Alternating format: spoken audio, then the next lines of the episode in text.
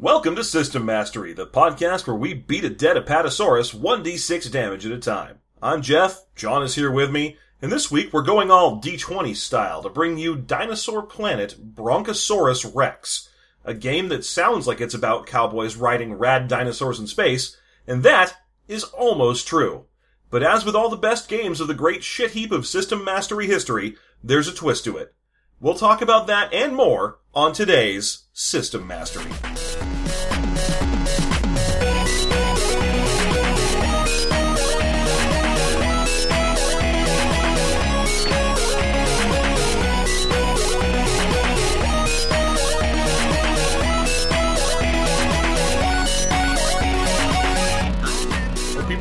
Consistently nice to Rob Lowe. Rob Lowe is a national treasure and a and a cherished spokesman of the American arts. Nah, man. Rob Lowe show up at a Mexican eating establishment and they're like, "Nah, man, nah, get out of here, Rob Lowe." And he's like, "I just want to order some food." And I I'm like- like, "Nah, Rob Lowe, nah." I like his blog about loading equipment. Rob Lowe's load blog. Yeah.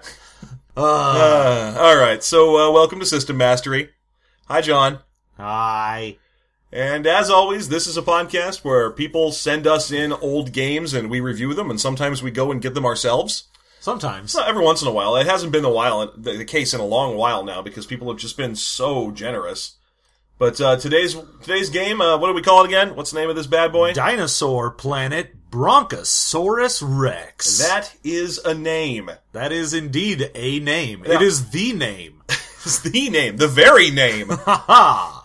What does that call up in your mind when you just hear Dinosaur Planet Brontosaurus Rex? Well, when you hear Dinosaur Planet, you're like, okay, probably doing some kind of like uh, Land of the Lost or crazy weird dino like Savage Land from Marvel, like one of those. Like I assume it's oh, you show up and there's a bunch of dinosaurs and you're probably British and you're trying to fight them. See, I don't get British because I hear Brontosaurus Rex following that. Oh no, up. I'm saying just Dinosaur Planet. Oh, when I hear yeah. just Dinosaur Planet, that's what I think. And then you hear Bron- Brontosaurus. Brontosaurus Rex. Bro- Bronco. Bronchosaurus Rex. Yeah. And you're like, all right, so it's it's cowboys then. Yeah, it's cowboys in space. You see, even with Dinosaur Planet, I don't get British anymore because nowadays all like uh, Jules Verne adaptations have The Rock in them by like by like legal mandate. No, but there means- was there was that BBC show where they were on some place with dinosaurs, or they went back in time and there were dinosaurs. Oh, it was probably Except they those- had the budget for one dinosaur per season. Yeah, is that one of those shows that's made by like the same people that make Doctor Who? So everyone's a pasty Welshman. Oh, yeah. because I don't give a shit. I don't want. I won't watch any of those. I don't care how gay the main character of Torchwood is. It's extremely. yeah, I'm sure it is. But you know what? He's going to talk in that Welsh accent, which is a recipe for sounding like a dumb idiot. oh, I'm, I'm a very pansexual. I always say, "Oh, shut up." How many uh, marbles and or dicks and whelks do you have in your mouth? Whelks? Yeah, the Welsh eat a lot of snails. Yeah, that's that's the common stereotype that I hear about the Welshman. It isn't. I always hear that they eat big bowls of whelks, which are sea snails, Welks? and then they also have a lot of something called laver bread. do they? Yeah, laver bread. I, I, I assume it's some sort of thick brown cup. Tell me more about the magical land of the Welsh. Oh, okay, so let me tell you all about Welshland, which Yeah. I, I assume it is called. Of course. rightfully. the Welsh come from Welshylvania. They're from Welshington. ah, yes. upon the vine. Welshington upon Avon. Yeah, that's where they're from. God, I love how much we hate the British on this show. Well, I feel like in this case we're actually on most of the British's side, as all of them rightfully shun the Welsh. Yeah, I mean, you're sitting around and someone goes, "Who do I know that's Welsh?" What, like Rob Brydon? Fuck that guy. There you go. Get him off all my quiz shows. The only other thing I know about the Welsh is that they eat more sheep than anything else. yeah, they do. Just sit there eating sheep. Every Welshman right now is just eating a sheep. Just chewing on it. Not even a dead sheep. It's just. Yeah, sh- shut up, you. I'm gonna get my gnaw on. I gotta eat this sheep a little. You don't eat a good sheep like this all at once. Uh, good lord. The hell are we? I don't even know anymore. Brontosaurus Rex. So it sounds like it's gonna be a game about cowboy dinosaur riders in space. And you you are immediately disabused of this the second you see the cover because the cover has a Confederate soldier riding a dinosaur and the actual letters for Dinosaur Planet Brontosaurus Rex have the Union and the Confederate flags on either side of it. Yeah, that's right. The B and the X are a Union flag and a Confederate or flag of the Confederacy. I don't think that thing is actually officially the Confederate flag or whatever. I don't even want. Well, we no, I mean oh my God. technically it was the, uh, flag for one of the. it's some battle flag. It's one of the battle flags. I think it was for Lee's. Yeah. Well, I don't know why we're having this argument because all we're doing is hashing out the argument that weirdos on the internet use to justify covering themselves in that thing. So, uh, anyway, it's the obvious Confederate flag. It's the one on the General Lee. Yeah, it's the one you know. Yeah. So, yeah, you get that, and you're like, okay, so we're doing some weird space civil war with dinosaurs? Alright, and you can still kind of get behind it at that point. You're like, that's fine. Like, maybe this is an alternate universe where the, uh, like the Confederacy and the Union were on a planet that evolved and dinosaurs didn't go extinct or something. Or, or yeah, like it's a, it's set in like 1860s and it's still the, the Civil War, but everyone has dinosaurs. Yeah, when I saw that, I went, okay, I can also get behind that. That's fine. That'd be kind of neat. Like instead of having the Monitor and the Merrimack, they had a battle on like sea dinosaurs. Yeah. That'd be kind of neat. Like a plesiosaur and the other ones have a mosasaur. That'd be kind of fun to watch. No, I would, again, I would be behind that, and you just get that from the cover. Yeah. He also he has a lightsaber. Let's let's put that out there. It's a, it's a Confederate dandy riding a big Allosaurus or something with a lightsaber, and he's still dressed like a Confederate like like Also, general. this is, this is a light actual saber. yeah, it's saber, a light cavalry like- riding saber, Yeah. but it is still made of energy. He's still carrying around an energy sword. Which is weird because they wouldn't have access to that technology, but whatever, we'll get into that. Well, the whole thing with this book is up. So, all right, let's get right into this.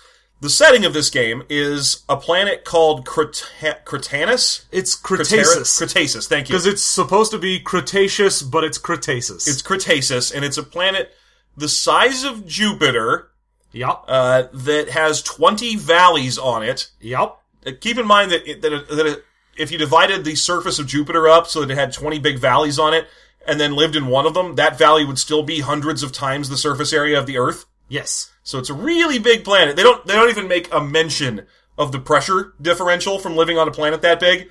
They, they just don't even bother. Nope, it's just completely Earth-like, but very large. Yeah, it's just a huge Earth. Don't worry about gravity or whatever. No, you see, it's hollow on the inside. Also, it's flat, and this one actually does have reptoids. It's got reptoids inside of the hollow Earth covered in dinosaurs. yeah. Denver Airport. Google Ron Paul. Uh, Chemtrails. so, the year is 2202. Yeah. Just very specific. It's a very specific year, and also this is very important because that is 200 years from now, Yeah. and these people care way more about the Civil War than we do now. Oh yeah. No, there's Okay. So the the entire thing was that the Civil War ended with nobody winning. Yeah, like the, the big Sherman push into the South was repelled. Yes. and they don't describe how, and they just say, "Oh, the uh, the big push against uh, or Sherman's march was was rebuffed real early in the in the run." And they just stopped him. And it's like, well, how? He had a ridiculously huge army and superior numbers, and the South was tired and out of money and out of resources. No, no, they weren't. No, no, no, no. They were, they were No, fine. that didn't happen. No, they were fine. The South was great. That's which is the general tone of this book. Yeah, you'll you'll come to realize that very quickly because reading the book, you're like, all right, so what's the setting? All right, it's the future, and there's still a union and a confederacy, and they're out there doing stuff. And you're like, all right, okay, that's dumb, but all right. And then you read the history, and it's just, yeah, the South was just great, and Yeah. the Union were assholes. The Union's a bunch of jerks. They they uh, they totally tried to take over the South and they failed. And then after they failed, they there was still a war going on because they kept wanting the South's awesome stuff. And then General Lee was elected president and he freed the slaves in 1881 because he was nice. yeah, because he thought that's a good thing to do, and he just did it. He just did it. He's just like, hey, those slaves are free, you guys. And it didn't totally collapse the economy of the South. Which is amazing. This book's just like, yeah, he freed the slaves in 1881. Don't even worry about it. Uh, Lincoln was killed in 1862 by a righteous assassin. yeah. Yeah, Ugh. yeah, whatever. It, it, the the whole thing where he frees the slaves and the economy of the South does not collapse as a result, which when we forced them to do it, their economy collapsed. Yes. That's what happens when you remove your workforce. Yeah, it's oh, we have an entire economy based on free labor, and then we took all of that labor away. And, and what happened? Did they did they just give all the black people good jobs and houses and stuff? They were like, all right, you guys are free. Yep, there you go. Here's did they give them their forty acres and a mule? Or what happened? They just freed them. It doesn't even the book doesn't even mention it. It's a one sentence line of President Lee. Yeah, it's oh, and then President Lee uh, freed the slaves because he thought it was the right thing to do. Moving on. Yeah. So that happens, and then there's about a 200 year uh, sort of Cold War in the United States on Earth, and then they all develop like because of the Cold War, certain technologies advance faster than others. Like the South manages to get to the moon first on a ship called the Dixie One. Yep. Which, by the way, let's go ahead and put that out there about this book. This guy only knows like five words that represent Southern pride from the Civil War. That's okay. So do most Southern people. So that's all he uses. like, I mean, the ship that lands there is called the Dixie One. The the big city on the new planet is called New Savannah. Oh yeah. No, the whole thing is just very much. Look, I know the bare minimum about anything from the South. Yeah. Even if I'm from the South, because all you need to know is that these colors don't run. Except when they do Yeah. to another planet. Oh my god, that is one of my favorite parts of the history. So the Cold War happens, and they there's a space race, and the South is the first to Mars, and the industrious, steam belching, racist Union, which is the way that they are described in this book. Yep. Uh, they're all like too busy thinking about machines to ever be daring or or, or uh, courageous, and they all live like bugs in tiny in huge cities. Oh yeah. The, the whole thing is this book paints the entire Union half of the United States, which actually it never even tells you what got separated because we hadn't really done all of the westward stuff yet. I know that's speaking as a couple of Californians, which was technically a free state during the Civil War. Yeah, I'm like, well, what happened to that? Oh, don't worry about it. Someone got it. What happened to the rest of the world? Don't worry about it. Apparently, the South started expanding into Mexico and took over Central and, Cal- and South America. Well, no, they just had a uh, Alliance. an, an alliance because the South are totally peaceful, and there is no precedence in our history of them going to war with Mexico. That's amazing. anyway, uh, God, it's this book was written by just. I mean, it's just some Southern fetishist, right? I mean, that's what it is. It's some guy who had a big Confederate flag on his computer, and that's that's the story of this guy. Yeah, no, he has a big rebel boner. Oh my gosh, and it just keeps going like that. He describes the South in one sentence in at the top of a paragraph. He describes the South as being aristocratic and paternalistic, and at the bottom of the same paragraph says that every member is a free citizen and equal in all ways. Yep. You can't have an aristocracy and be equal in all ways. Yeah, no, you get the landed gentry who own plantations because he really loves the idea of the southern plantation owner and that genteel gone with the wind type thing. Yeah, with the but red then he also and- wants to say, "Oh yeah, but you know, if the if the South had just stuck around, then they also would have freed everyone, and they'd have been freer than than we are now." Look, black people don't own plantations, but it's because they don't want to. that's that's kind of the attitude you get out of this book. It's it's infuriating to read this thing because it's so icky. Well, the thing is, it never mentions race. Oh in yeah, the book, except for freeing ever. the slaves. That's the last time. And the art just backs this up because the art in this book, there are two people who did art for this book. One of them can only draw sexy Amazon like Conan babes uh, posing near like bloodthirsty comic book style dinosaurs. Oh yeah, it's it's definitely like Red Sonja and Devil Dinosaur hanging out together. And the other one can only draw coloring book grade pictures of dinosaurs with genteel southern gentlemen near them. Yes. That's all he can draw. Seersucker suits, Civil War Confederate hats, and like really technical drawings of Parocephalosauruses. That's all he can do. But Parosolophus, whatever. The the one with the hornbill. eh. So, uh, Parasaurolophus? Whatever. I don't even care. Moving on. The, uh, that's all he can draw, and he doesn't draw any black guys. No. So it's just a bunch of da- southern dandies hanging out near dinosaurs is what the art in this book is. Yeah. Well, I mean, I'm gonna go ahead and assume that when General Lee freed all the slaves, they went, "All right, well, we're leaving then." Except that it, there's a whole section in the book that's like, oh, all races and alien races are welcome amongst the South. There is not a hint of the racism of their past. Yeah. Uh, In fact, they are the only side that can get along with the space aliens because the Union is too wrapped up in industry and being evil. Yeah, so that's going to be the main theme of you have technically four factions and the factions in this book are what your races are as far as the D&D this is a D20 property. So instead of being an elf or a dwarf, you can be Union or Confederate. There's also the Free Fleet and Offworlders. Let's go ahead and point out that the Free Fleet doesn't make any sense based on the way that he wrote this. The Free Fleet is there are actually six of them, and they're giant fleets of city and and, and like uh, world-sized ships that are just flying around through space looking at stuff.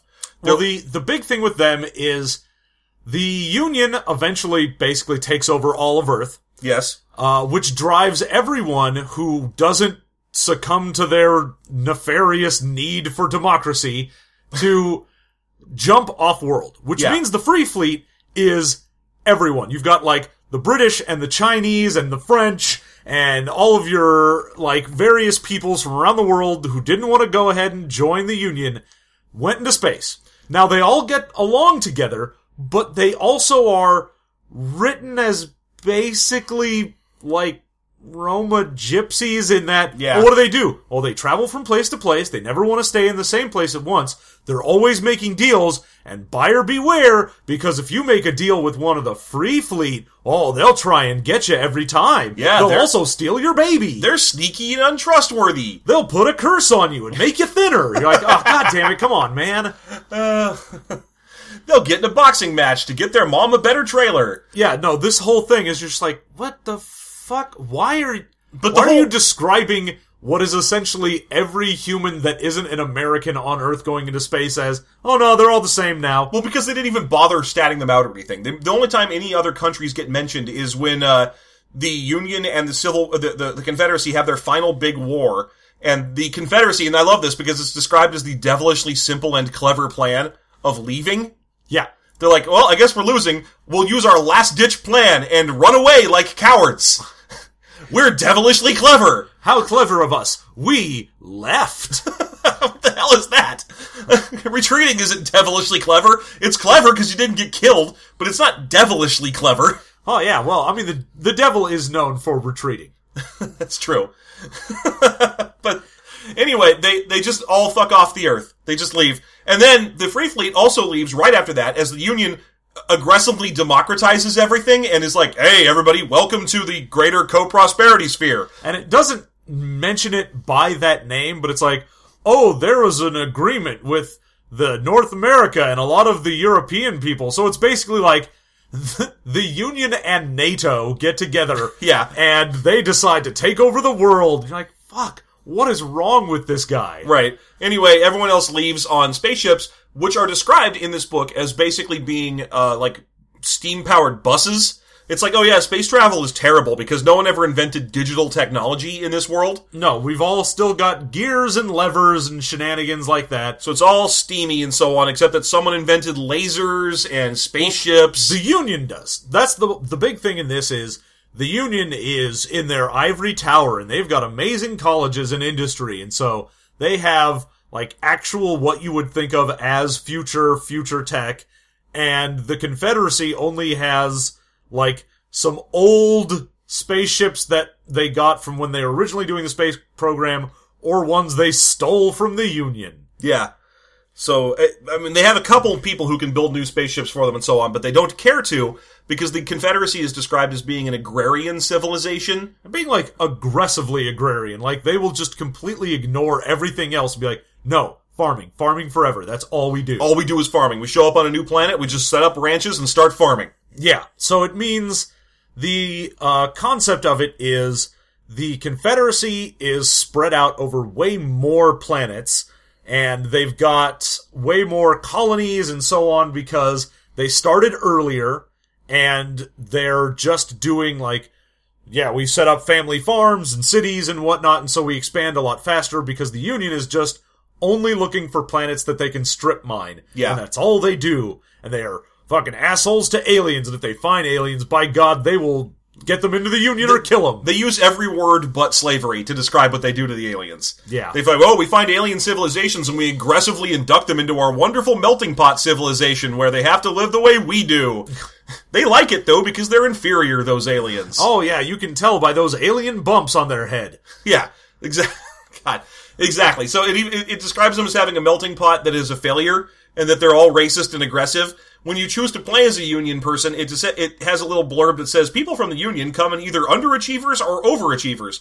Underachievers are lumpy, pasty, useless people who just get by by the flow. Overachievers want to be the Confederacy. Yep. So the you may be asking how they are actually colonizing other planets if they have spaceships that are just steam powered garbage ships. Oh, and then also a bunch of city-sized ships for some reason that they don't mention how that comes into fucking existence. But the way that they do it is they discovered these little like way stations between places in the galaxy that if you go gates. through a warp gate, you'll end up somewhere. Yeah. And there's a few that they mention. They're like, oh, here's the closest one to Earth, so that's important. Here's the closest one to Cretaceous, so that's important. But then they mention ones like, oh, there are some of the gates where you pop up and you aren't even in the galaxy anymore. You're somewhere in space. Yeah, they're called the inchoate gates. Yeah. And there's there's eight of them, and they go to places that no one. I don't even know why they bother telling you. This isn't a space travel game. This based on No, the, this isn't Traveller. yeah based on the contents of this book, you live on Cretaceous and you ride around on dinosaurs, and then you fight the nothing because they didn't bother statting out any monsters or villains or anything. Well, you fight the dinosaurs You fight- they bothered to stat out. You fight out fight the same dinosaurs. That's all you do. Uh, so I don't know why they got into such detail about where the, all these special space gates and stuff, but whatever. So uh, it's not like you can afford a spaceship or even be on one. no, and it's not like any of the classes that they give you matter for doing anything in space. No. because I think two of them could do something outside of this planet. Yeah, uh, the machinist and I guess maybe the, The soldier. soldier. Yeah, Yeah. the ones that are from the Union. But uh, for the most part, there's these gates. The eight of them are very special for some reason because they go to horrifying places that don't make any sense. One of them goes someplace that's so far in the distance that you can't see any stars at all. Yeah, it's just black, and then one goes into a place where you see the stars, but none of them are the constellations that you could map from where we can see stars. And then the other six just go to crazy places that they didn't bother to mention. So oh, I, yeah. I, like Dave and Buster's, one of them. One of them that's, go. that's right. One shows up at a Criss Angel show. A, you're gonna get mind freaked if you go in there, though. Oh man, you better be careful. You like your mind unfreaked, I assume. Most people do. Would you like your mind freaked or unfreaked, sir? Ooh, I prefer just my mind on the side, thank you. A, li- a light freaking. I like a light freaking. I do, I like a light freaking as well. God, remember that? Like the late 90s when freaking was a dance thing? Yeah, I do. God damn, that's, that has fallen out of the lexicon, hasn't it? No yes, ever- it has. That's why when I started talking about the light freaking, I was like, man, that's a thing that you might have mentioned years ago. Yeah, many years ago, you were like, oh, a girl is rubbing her butt near me. I believe that is freaking. I believe the kids call this the freaking. I I wonder if they still do. Is that still a thing? Is does, look uh, attention, Kids? attention, young listeners. Attention, Devlin. Devlin, tell us. You know this. Is freaking still a thing that people do at your various homeschool proms? And Yes, at your homeschool proms, is your sister freaking on you? well, I'm sure he would hate it. yes. Of course. But yeah, tell, tell us, young listeners, uh, Devlin and Rory, is freaking still a thing, or are both of you raised in those places where you have to leave room for Jesus? Or or is it now daggering? It's daggering. Yeah, daggering is a dance move that is just sex. Oh, okay, I can see that. That makes sense. I can also see jaggering, if you have to dance to that one song where you have the moves like Jagger. Yeah. Who, who, who was the guy who sang that song? Has he ever watched Mick Jagger dance? Is he talking about a different Jagger? No, he watched uh, Jagger drunkenly sway around for a while, and he's like, "Yeah, I move like that." I can do that. That's literally he's just describing his inability to dance. Yes. He's like, look, I've seen dancing in the streets, and I can dance like dancing in the streets. Poorly. Poorly, and with David Bowie. Aw. Aw, too soon. Aw. All right. So anyway, uh, there are four races that you can play as in this game. We already talked about the Free Fleet, which are the thieving gypsies of space. Yeah. And they get a bonus to dexterity and a bonus to bluff or something like that. Well, they're all yeah. So they they all have to go into military service. Yeah. But their military service is based around being flexible and dexterous, so they get the plus one to dexterity. Yep. Then all of their stuff is like you get uh like racial bonus to appraisal rolls and uh trading and things like that. So they're all just space merchants. Yeah. Then you've got the Confederate. The Confederate gets the uh, the bonus feat. Yeah, no bonus stat, just a bonus feat. They get so a bonus feat, and Confederates are the humans of this game. well, actually, Confederates and Union because Union gets the bonus four skill points. So they took away the bonus to, uh, uh, so they took away the bonus stat from the Confederacy and left them with a feat, but they gave Union plus four skill points and a plus one intelligence. But anyway, the Confederates are described as, let's see, uh, impetuous, brave, reckless, headstrong, uh, just want to be left alone, but they're extremely daring and dashing. Yeah, it's oh they they're going to be maybe a little gruff when you first meet them if they don't know who you are, but soon if you know them, they will be as accommodating and lovely as you could ever want a human to be. Oh, so much sweet tea on the porch. That's how, that, that's what they are. Yep. So anyway, they get the uh, bonus feat, and then they also get an heirloom weapon. Yeah, so they automatically start out with a master crafted uh, weapon of anything that is a tech level below five. Yeah. Which again implies that all members of the Confederacy are these genteel aristocrats sitting on a porch sipping, ro- sipping rocking chair tea. Yep. That's because that's all he thinks of when he thinks of the South.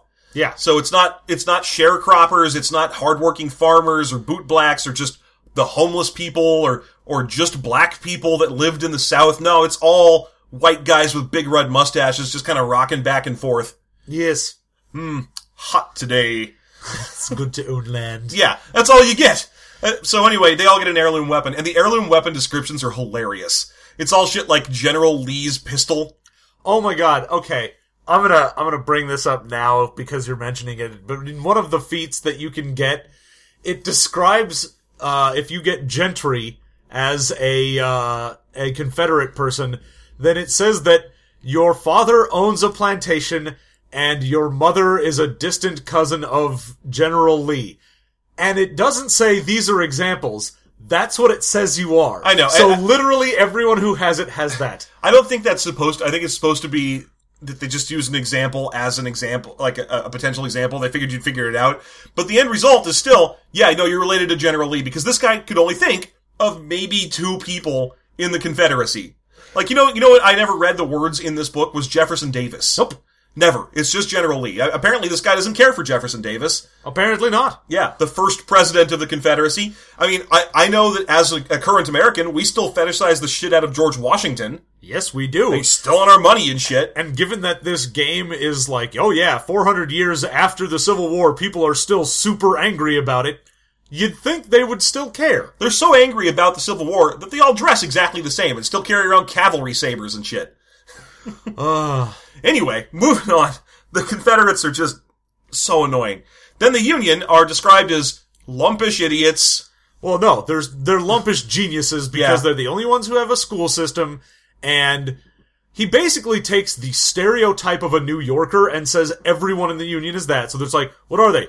Oh, they're all rude and gruff, and they just want you to get out of the way, and they want to go into their cave and mine. And wait a minute, hold on. They hate half orcs so much. so many beards. No, God damn it. No, that, now it sounds like we're describing colonial Williamsburg, New York.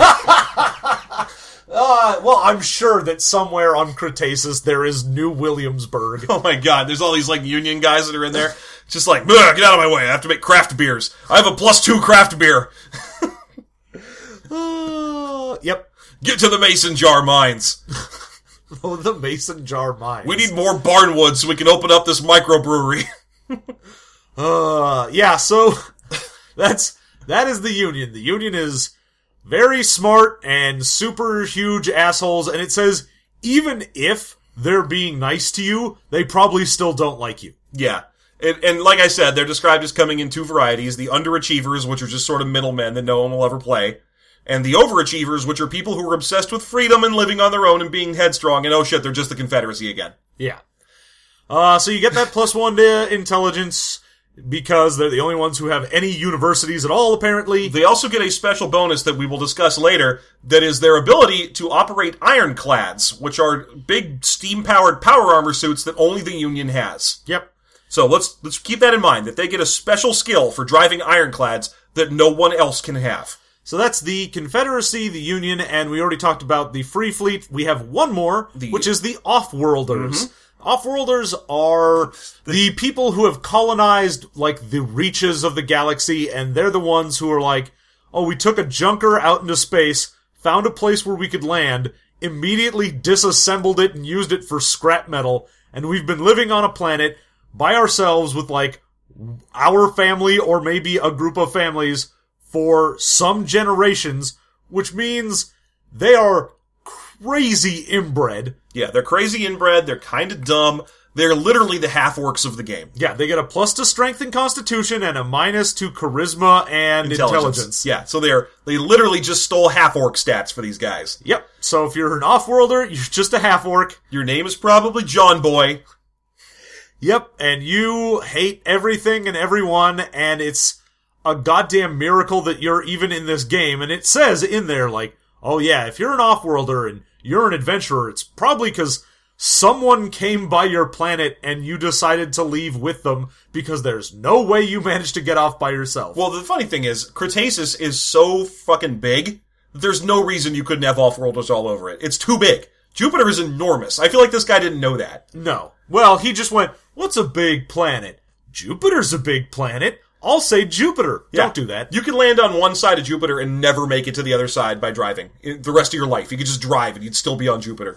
And then one valley. Yeah. It just it, it's ridiculous. So there's no reason that off-worlders can't just be scattered all over Cretaceous because they just landed somewhere else. Yeah. All right, let's talk a bit about the meat and potatoes of this. We've just discussed the four races. Now there are about six classes. I want to say.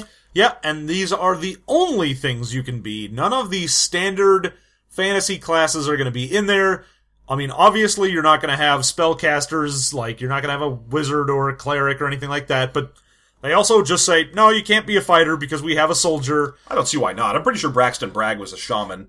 I mean, Oh, no. right? However, there are raptor shamans. There are raptor fucking shamans. That's true. All, all they can do is like make acid. Anyway, uh, yeah, Velociraptors are intelligent in this game, but uh, but they can only get to level five, and you can't play as them. So don't worry about it. Don't worry. Okay. Oh, there's even a sidebar where they mention that they know that Velociraptors aren't Velociraptors. That they are just using Jurassic Park velociraptors. And for a game that's this obsessive about statting out actual dinosaurs, the fact that they didn't take that extra step and say, no, you're playing as, Di- or you're running Deinonychus, and the Velociraptors are turkey-sized versions of that. they should have just gone with it, but they didn't. They, they kowtowed to Jurassic Park. Yep. It's just, this is what the people know when they hear Velociraptor. This is what they think of, so we're gonna give them that. Fine, but here's a sidebar complaining about it. Here's a sidebar where I acknowledge that this is dumb and do nothing about it. right. So, okay, the classes. Uh, So you start with the easiest thing to do is your soldier, which is your standard fighter. It's got standard fighter progression. So you get your base attack bonus and the a same way. of a couple of bonus feats. Instead of getting a bonus feat every other level like a fighter, though, you get a few bonus feats from, from about level one to level seven, and then you're done. Well, yeah, because each bonus feat that you get while you're progressing comes from a list, and by the time you hit your last bonus feat, that's the last one. You're just gonna get those bonus feats, and that's it. Oh, well, you get them in the same order. Like you get sense vulnerability at level two, and you get something else at level five, and then level seven, and then you're done. And all the class does from level seven to twenty is geometric progression of numbers. Yeah, you just get better at hitting guys. And if it feels like that's stupid, it is. And if you feel like that would make it a bad cla- choice for the game, it's not because they're all like that. Yeah. The I think the only one that isn't is the two fister. The the two fister is a fighter, but it's a fighter monk because you are all based around unarmed damage. And the only reason you would be him from level 1 to 20 is your unarmed damage die increases.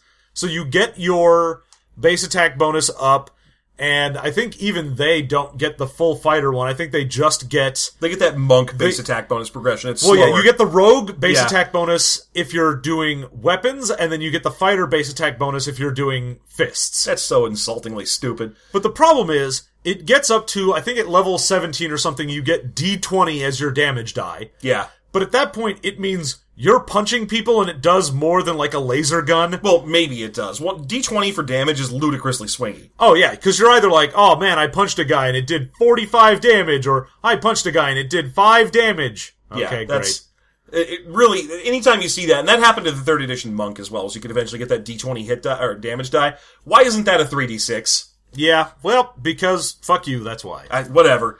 Okay, so the two fisters are basically the punch monks of this game, and they are described as being rootin' tootin' cowboyish types who just want to fight and brawl. Yeah, and these are generally what you're going to see from fighters that are either off-worlders or free fleet. Yeah. Because those are the ones who are like, ah, we run around and bare knuckle box people because we still wanted to go ahead and give that image to you. Right. Then you've got the spy.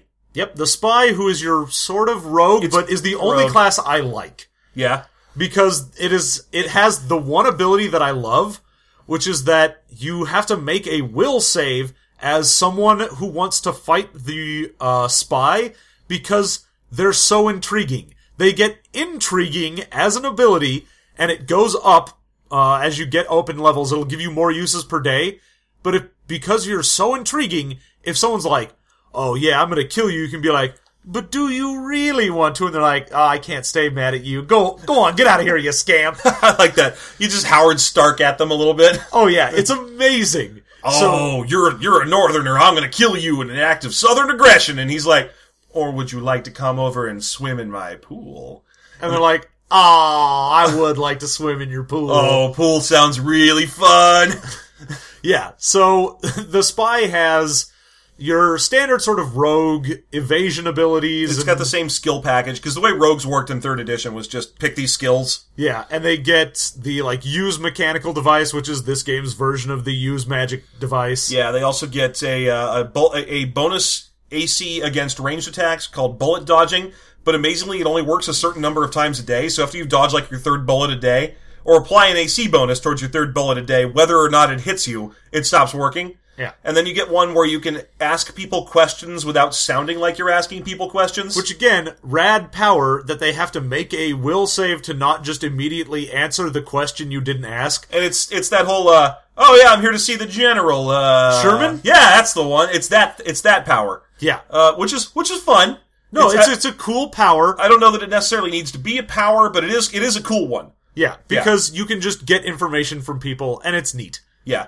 I mean, the problem is that it's a perfect one of the. It, it's a slightly RP-ish power, which means that bad DMs are going to use it badly. No, well, it it suffers from the same thing of anytime you make something someone could have done into a codified power, it means if you don't have that power, you can no longer do it. Yeah, it means you can no longer pull the trick that I that we just did in speech, uh, unless you're a spy. Yes. Only spies can do that. Anyway, uh, after that, you've got the wild one. Yeah, your wild one is your sort of barbarian. They've gone completely native, or there are three stages of how native they have gone. Now, it only matters in terms of Cretaceous because it's how, like, dino native they have gone. So yeah, it- they're they're basically a Cretaceous only class. because at level like level one of the three different levels of how native you have gone is level one is okay you still can talk to people you're fine but you have a kinship with the dinosaurs. Level two is you're more comfortable with dinosaurs than you are with people. You're sort of hard to understand and you're probably kind of stinky. And then at level three, it's you run around naked, you don't even remember how to speak English anymore, you just talk dinosaur, maybe you know a few grunts in someone else's language, but mostly you're more dinosaur than man now. They get dinosaur animal companions. They have a progressively worse charisma around humans as they gain levels. Yes. Uh, and they get bonuses to a couple of skills. Specifically, some of the skills that they can take work differently when they use them. So, like for example, a uh, a, a wild one using medicine does not require tools. They can just do use the land. Yeah, and they have a, a very large bonus to say the uh, animal handling. Handling. and things like that. Yeah. But it always says, oh, they don't try and like force an animal to do whatever, anything. They'll just talk to them and convince them to do something. Which is probably a good time for us to bring up the Bronco Rider. Oh, the Bronco Rider. So Bronco Rider is probably the core class of this game, and they are a mounted combat specialized class that gets bonuses to animal handling and mounted combat uh, uh, feats because they ride dinosaurs. Yeah, so this is the cover of the book. This is what you came here to do. It is a dude riding a dinosaur into combat. So there's a there's a lot to unpack with this. Well, I want to start with a couple of key points. It, every dinosaur in the book has instructions about whether or not you can ride them. Uh, every dinosaur in the book also has an intelligence value because they decided to make, I don't know why they did this, they decided to make the dinosaurs largely semi or fully sapient. Oh yeah. Well, it the numbers that they give are even at the low end. It's like, oh, the dumbest of dinosaurs still has an intelligence of like three. Yeah, it's the Stegosaurus has a one. But even then, those are averages. Those are the average intelligence of dinosaur species. So, for example, the average intelligence of a T Rex is an 11. Yeah, no, it goes up to the point where it's like, oh yeah, your raptors have an average intelligence of like 14. Yeah. Which means that there are way smarter raptors, there are way dumber raptors. But raptors, at least, thank God, cannot be ridden or trained. They can only be bargained with. But your T Rexes and your uh, your Triceratops, which are both in the 8 to 12 range, can be tamed and ridden. Yes. They are human level intelligence. They have language and families, and and they actually have uh, political structures and all this stuff. And and here's the Confederacy, which has long since abolished slavery. Oh, yes. because it was the right thing to do. Forcing these animals to serve as farm animals and mounts. Yep, they have gone ahead and taken creatures with human levels of intelligence. They have brought them from where they were, uh, taken them out of their families. Yeah. And uh, they mostly are doing their farming for them as beasts of burden. Yep. And yeah, they don't really have any rights, but by God, they'll give them three squares a day and take care of them. Except for the house dinosaurs. You see, the house dinosaurs have it better than the field dinosaurs. But there's no more evil creature than a house dinosaur. I can tell you that right now. it sounds like we're describing the Flintstones right now. oh yeah. you know, the dinosaur lawnmower out in the yard, that's one of the good dinosaurs. But you get that house dinosaur, that, that one that's the garbage disposal, oh, that's a mean cuss.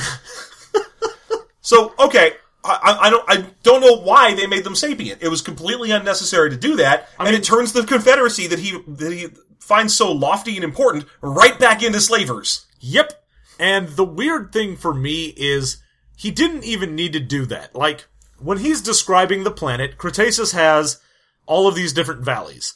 And each valley has its own thing. You're in the main valley, which is where all the dinos are, but some of the other ones, he mentions that there are rumors of like intelligent lizard people, and so you can have like Sleestaks and whatnot. Oh yeah, and also there's one. Basically, he says there's 20 of them, and the and the way to think of it is a couple of them have weird shit. Like one of them's all spider webs, and one of them's all alien, like like reptile men.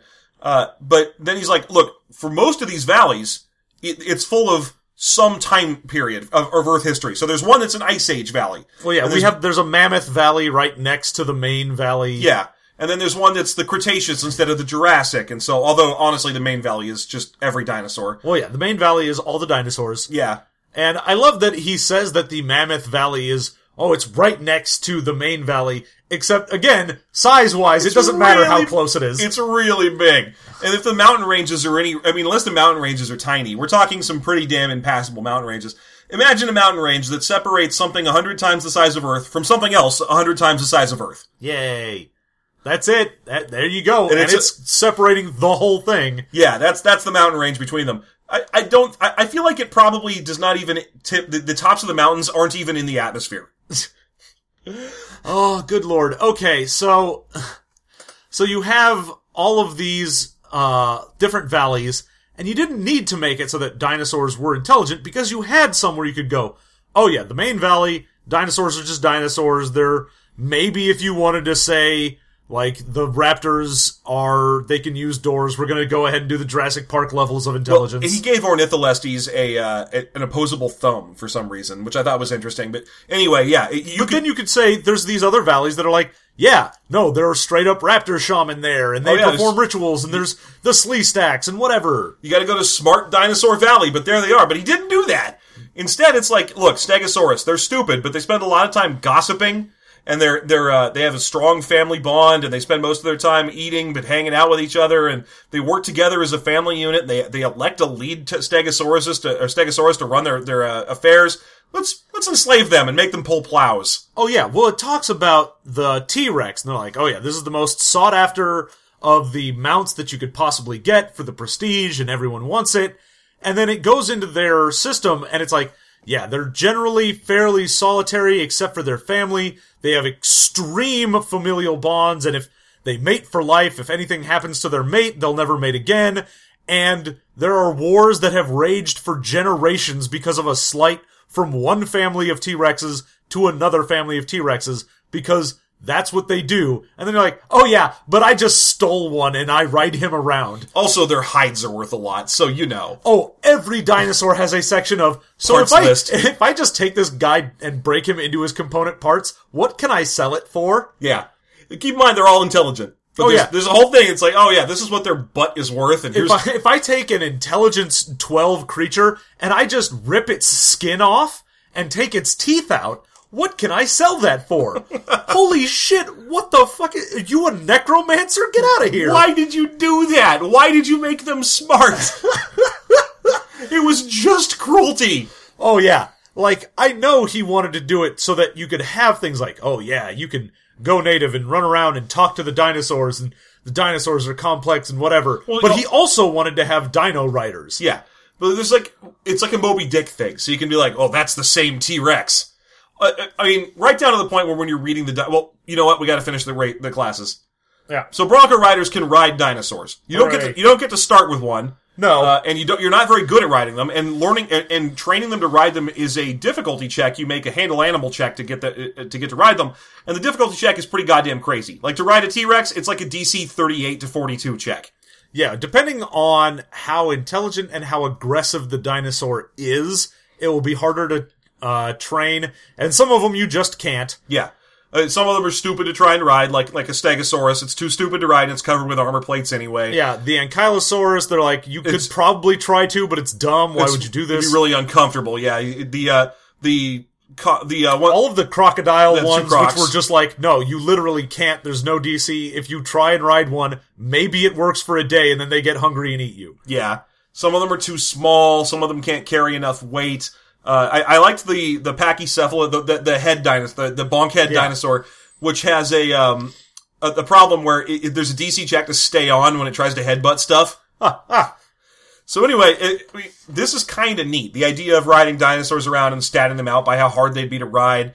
Uh, except that they're way too hard to ride, so you have to be a high level dino rider to get an interesting dinosaur. And by then you're mostly done with the game anyway, because again, just like with a soldier, you tap out in this class at level 8. At level 8, the only thing that happens for the next 12 levels of Dino Rider is your numbers go up a little bit at a time. Yep, you'll get some better saves, a better base attack bonus, and A bonus to handle animal, which is the only thing that matters. yeah, and you'll get, you know, your standard feat every three levels like you normally would, but the class isn't giving you anything. There's one more class to talk about, and that is the Machinist.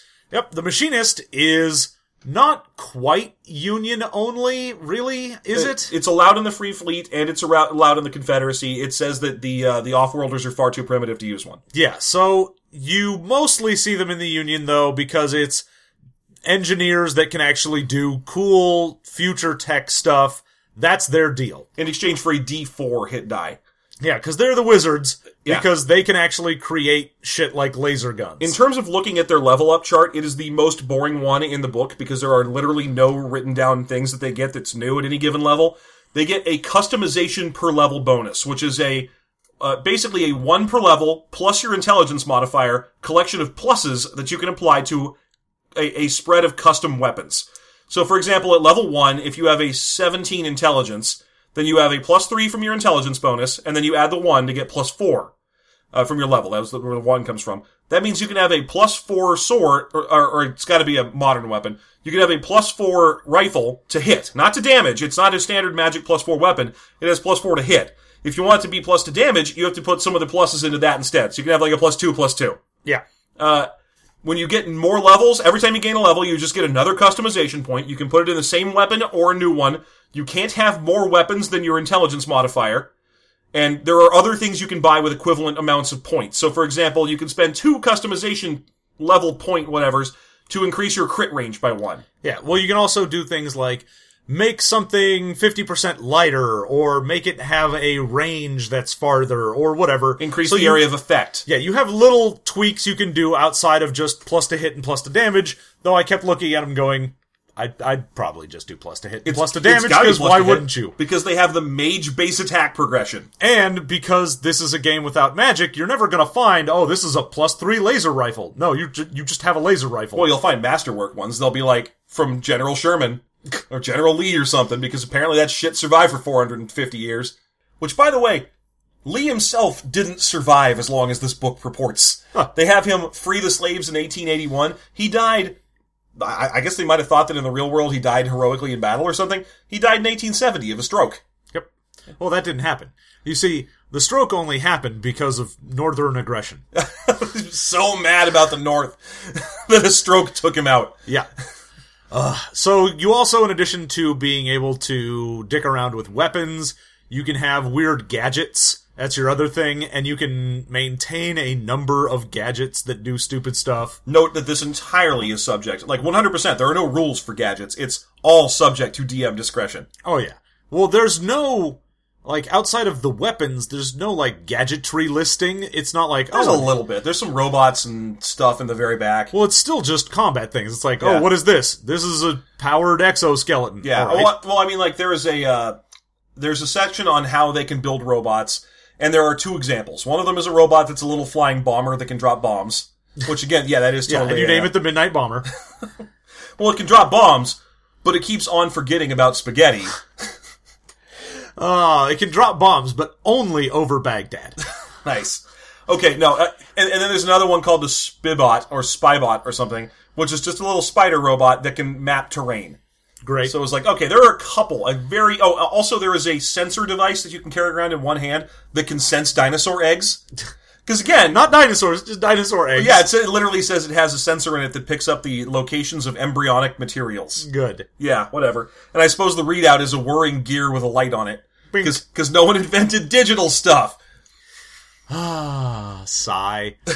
so yeah, that's that is your classes. That's your races, and We got to talk about the dinosaurs. We got a few minutes left here. We got because the dinosaurs in this book are they get d- descriptions like Monster Manual, except that it's so funny because they keep describing them based around the law chaos axis. oh yeah, it's like oh well. You see, this dinosaur tends to be more chaotic than lawful, and they don't like structure to the. I'm like, what the fuck are you talking about? I think it's especially funny because they keep they put in because it's a game about riding dinosaurs. They needed to put in a lot of rideable dinosaurs, which means that there are several types of theropods, or you know, basically the two-legged T-Rexity dinosaurs. Yeah. So you got your T-Rex, which is described as a mean but noble old monster, and then you've got one that is straight up the evil version of a T-Rex. yeah, The Ceratosaurus or something like that. I forget the name of it. But yeah, it's got little horns. It's like the devil T-Rex. yeah, it's the And- devil dinosaur. and, and it's an evil T-Rex. It spends most of its time waiting by roads to ambush people, and it's just, it's like, what's this? Well, it it? waits by roads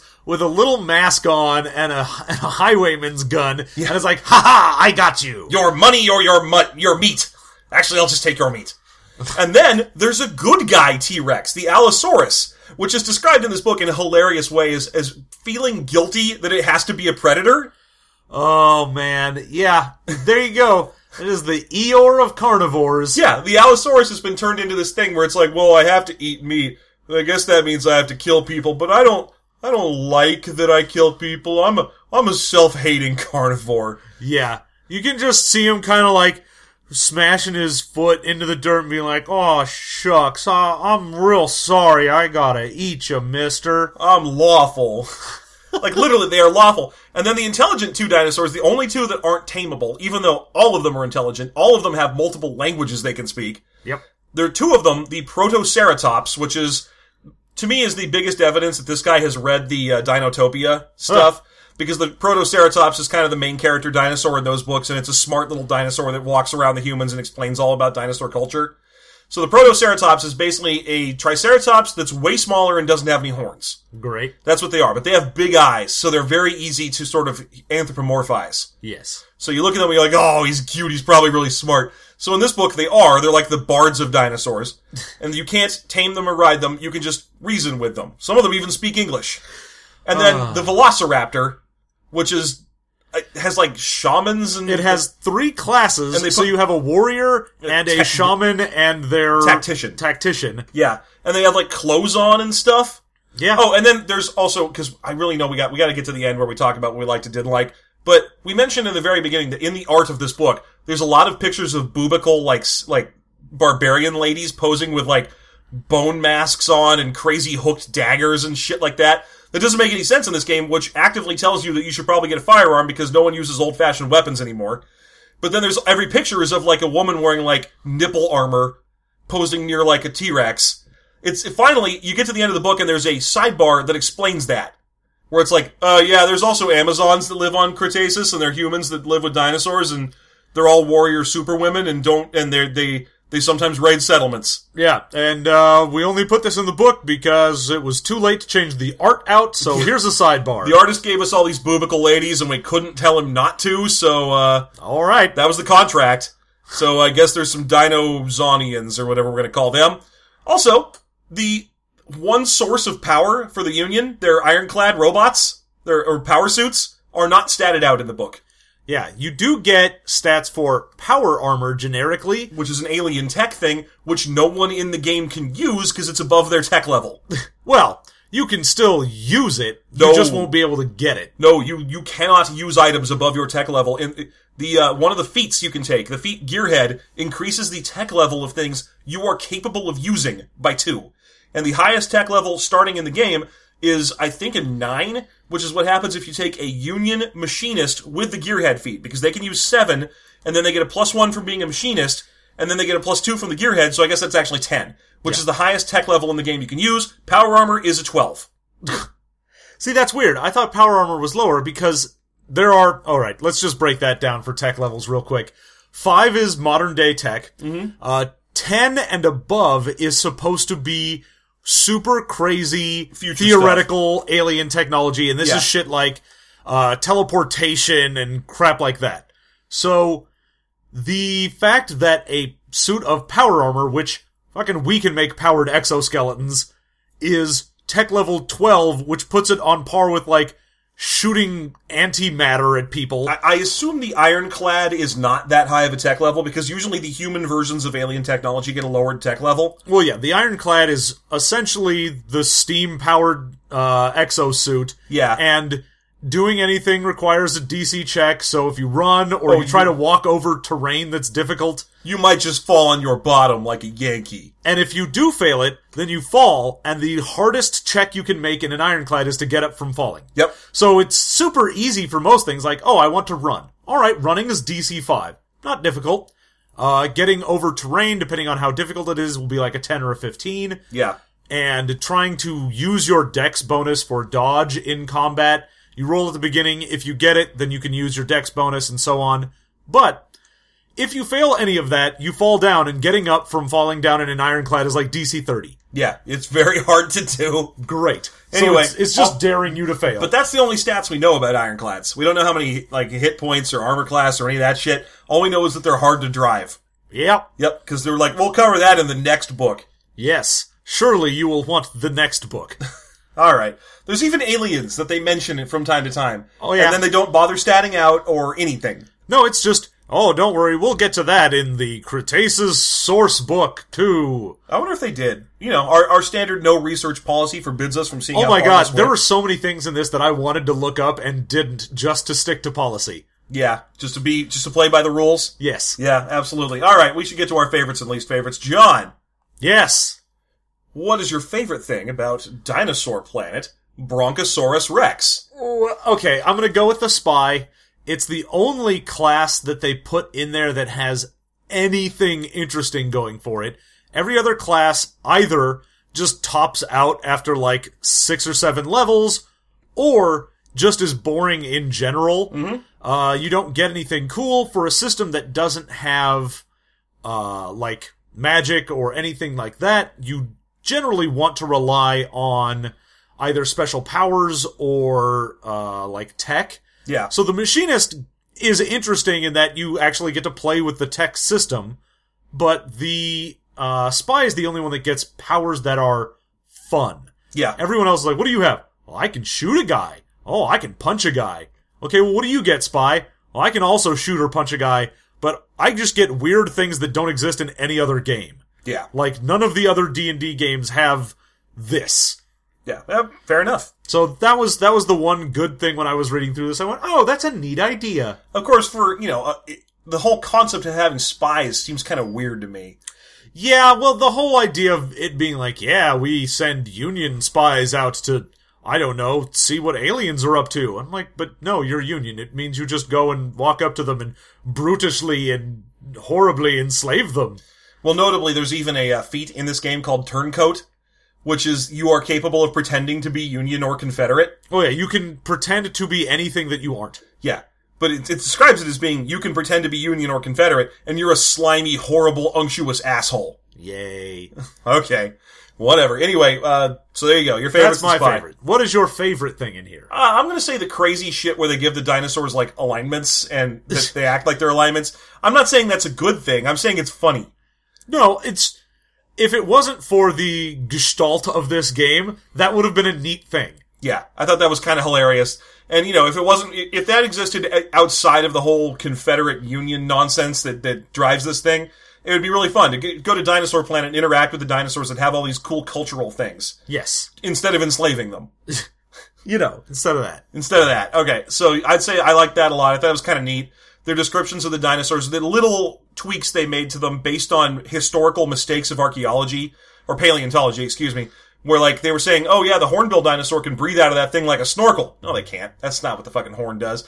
But that is something that people thought the horn did 100 years ago. So it's kind of funny to just go, "Oh, yeah, that is accurate." Sure. Uh, same thing with giving Ornitholestes an opposable thumb and just all that kind of fun stuff. I thought it was kind of neat. Their, their treatment of the dinosaurs, independent of what they are used for in the game, is kind of cool. Yeah. All right. What would you say is your least favorite thing? All right. Take so, it. By all means, take it. all right. It's the feats. Yeah? I'm gonna go ahead and we leave. forgot I'm, that. Gonna, I'm gonna leave you with the shenanigans of this, but I'm gonna go ahead and talk to you real quick about the feats in this game. Oh my god. Now, obviously, it's not going to have any of the like meta magic or things like that, but it says you can pick any of the feats that would normally work. And because people still do use fucking like cavalry sabers and shit, all of those melee and ranged feats are still going to work. Mm-hmm. However, they have new feats.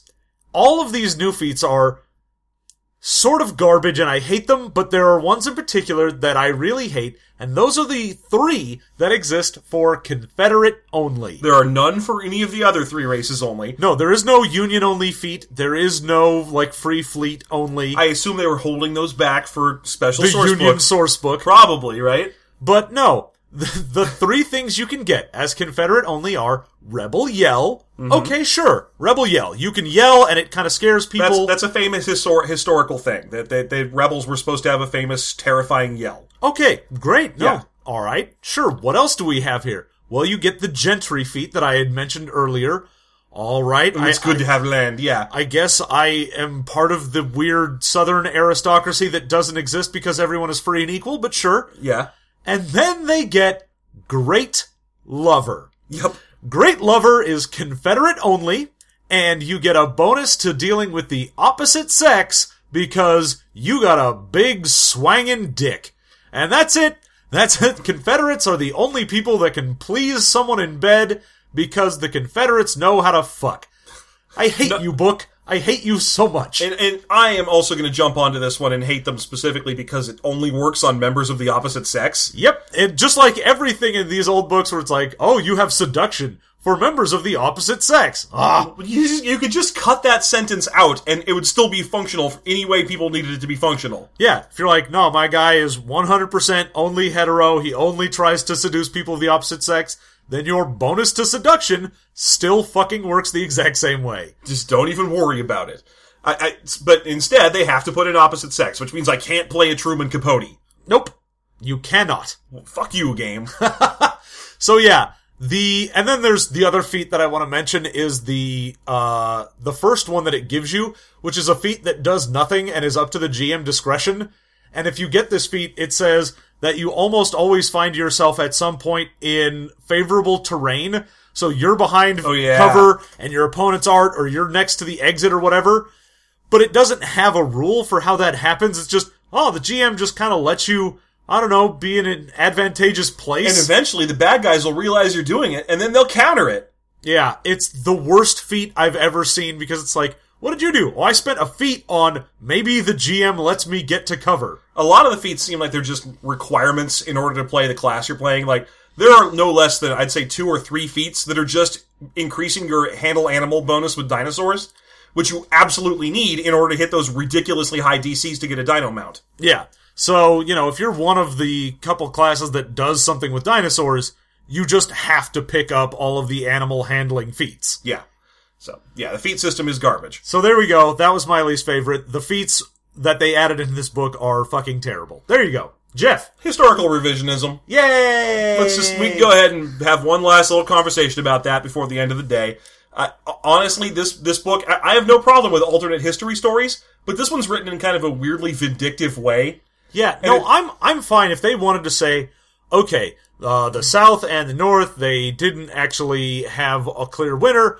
They stayed separate and they evolved in different ways. And even if they said, oh yes, eventually because of like pressure from their neighbors or the global community, uh, slavery was abolished, but they still have this very structured class system there. I'd be like, okay, that makes sense. But instead, Sure. what they did was they followed. There's uh, there's some history notes about General Robert Lee that say that he wrote a couple of letters where he was critical of slavery, and he's considered to be one of the forefronts of the lost causes beliefs in, in the Civil War, where they weren't going to war over slavery, and he didn't really believe in it. And he wrote a couple of letters where he was like, "Look." I, I I feel like the black people eventually we should probably free them. I mean, they're better here, better off here than they are in Africa, by God. Like he actually said that. Um, but uh, but we're just teaching them how to be people, and eventually, once they're people, we don't need to keep them as slaves anymore. I don't know how long that's going to be, but by providence, we'll find out someday. That's like one of his famous letters. Thing is, he didn't act like that. He didn't act like the letters. He didn't stop his his uh, troops from capturing free men and enslaving them. Yeah. He he uh, happily, uh, gleefully. Uh, endorsed the idea of conscripting slaves into being soldiers for his army because he had he didn't have enough fodder. He was not a good person to slaves in real life. He had a couple of very high-minded letters, and that was it. Oh yeah. So that's where they were basing that on. But they were like, "Oh yeah, he becomes the president instead of dying of a stroke. Frees the slaves because it's the right thing to do." Anyway, let's not forget it. Let's not worry about slaves anymore. That's not why I jack off about the Confederacy. Yeah. No, that's not why I had states' rights tattooed on my dick. Yeah. So the the historical revision in this book is is dumb. I mean, imagine doing this same book from any other army's perspective. Like, oh, in the deep future, the Nazis don't hate the Jews anymore. They just have cool uniforms and ride dinosaurs. Oh yeah, no. See, later the Fuhrer was someone else, and they were like, "Look, we need to stop all this killing of people. That's wrong." When Hitler died, Goebbels took over and he was like, look, guys, let's just be nice to the Jews. In fact, Jews are welcome to join us in our society. Let's go to space and ride dinosaurs. We're so good at sex, you guys. We're the best at oh, sex. oh yeah, Nazi only feat, fucking real good. Yeah. That's that's the the equivalent of what you're seeing in this book. Ah, So, would you play this game? no. There you go. I, I don't. I mean, of all the the D twenty games that are out there, and by God, there are so many. yeah. I could play any number that also have dinosaurs in them as well, and aren't just terrible. Yeah. No, that's absolutely true. Yeah. So for you, play Um, the game. I'm just gonna say no. I mean, why would I even? Why am I even entertaining the thought? This is this is not well written. The classes are super boring. It, it did the thing, and I, if the historical revisionism wasn't so obvious, the other thing I would have said sucks about this game is it's one of those D20 games where they just take the holy trinity of fighting and controlling and healing and, and tanking and healing and just strips healing out and it's like whatever, it doesn't matter. Yep, that's fine. We don't we don't need that. That's just an engine piece we don't need. No one likes playing a healer, so hey, no healer. How's that? Hey. And then they don't offer anything in, in exchange. The, the healing isn't any faster, so your character's just gonna die. Oh yeah, you just have your healing skill checks like you have in the normal game, but that's Yeah. just I'm gonna stabilize you and we're done. Someone's gonna shoot you with one of the guns in this game that all do like 8d10 and have like a 17 to 20 crit range at x3, and you're just gonna die, because there's no, all the armor, there's no armor, there's a couple of force fields, and there's archaic armor, but it's all worn by like space pirates. Yeah, no, you can run around in dino hide armor and get like plus three to your AC. Yeah. But again, not a magic system, which means your base attack bonus from anyone is going to outstrip your armor that you're getting real quick. real fast. And so eventually you're just going to get shot and die.